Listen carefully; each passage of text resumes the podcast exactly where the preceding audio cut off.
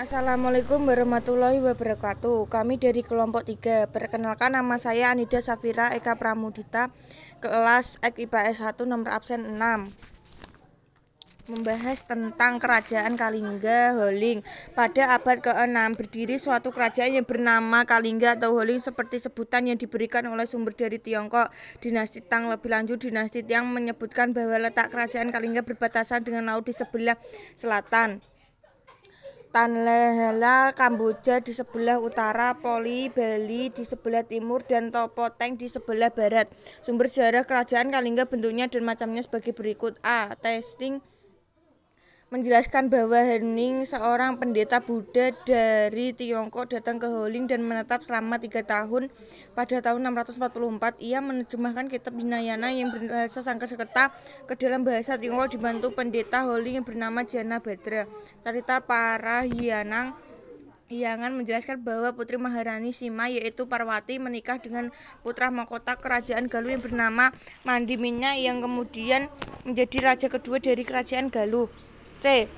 Prasasti Dinoyo menyatakan pada tahun 664 Masehi kerajaan Kalingga dipindahkan oleh Kiyen ke arah timur dan berlanjut dengan nama kerajaan Kanjuruhan.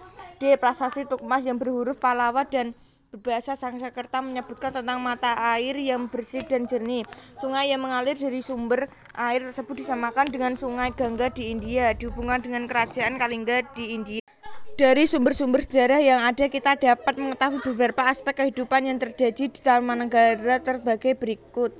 A. Aspek kehidupan politik Tidak diketahui pendiri kerajaan Kalingga Ada sebagian pendapat bahwa Kalingga di Jawa masih ada hubungannya dengan kerajaan Kalingga di India yang ditaklukkan oleh Asoka Kerajaan Kalingga di Indonesia mencapai masa kejayaan pada masa pemerintahan Simo atau Sima yang bergelar Simaharani Mahisasu Ramardini Satyaputih Keswara dan berkuasa selama 21 tahun 674 sampai 695. Berita tentang Ratu Sima yang adil, negeri yang makmur dan rakyat yang jujur telah terdengar tertelah terdengar ke telinga Raja Tace Tiongkok. Karena penasaran Raja Tace pun mengujinya. Singkat cerita Raja Tace memerintahkan utusannya Singkat cerita Raja Tace memerintahkan utusannya menaruh pundi-pundi emas secara diam-diam di tengah jalan di dekat keramaian pasar di Kalingga. Pundi-pundi itu ternyata tetap di tempat tanpa ada yang mengusik apabila memindahkannya tahun ketiga anak tertua putra mahkota dari Ratu Sima saat berjalan tanpa sengaja kakinya menyenggol pundi-pundi tersebut. Pemerintah Kalingga menjadi laporan tentang hal itu. Ratu Sima memerintahkan melaksanakan hukuman mati kepada pelakunya yang tidak lain adalah sang putra mahkota sendiri. Namun beberapa penjabat Kalingga mengajukan pembelaan bahwa perbuatan itu tidak sengaja. Pada akhirnya Ratu Sima menjatuhi hukuman memotong jari kaki putra mahkota yang menyenggol pundi-pundi tersebut.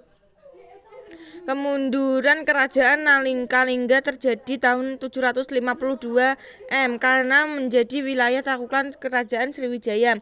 Namun kemudian diyakini keturunan dari Ratu Sima kelak kembali menjadi pemimpin besar dengan kerajaan yang terkenal yakni Mataram kuno.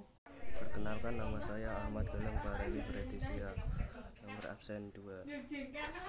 Aspek kehidupan sosial Kehidupan sosial masyarakat kerajaan kali Kalingga sudah teratur dan rapi.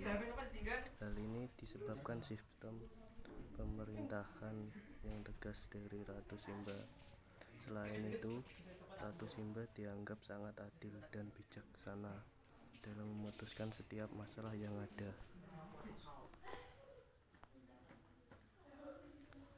Tapi nemu mati nano. Jangan wes. situasi mana Perkenalkan nama Raga Nirwana, absen 29. C. Aspek kehidupan ekonomi. Rakyat Kalinga hidup makmur dari hasil bercocok tanam. Beras menjadi komoditas perdagangan. Selain itu, mereka mengenal pelayaran dan perdagangan internasional.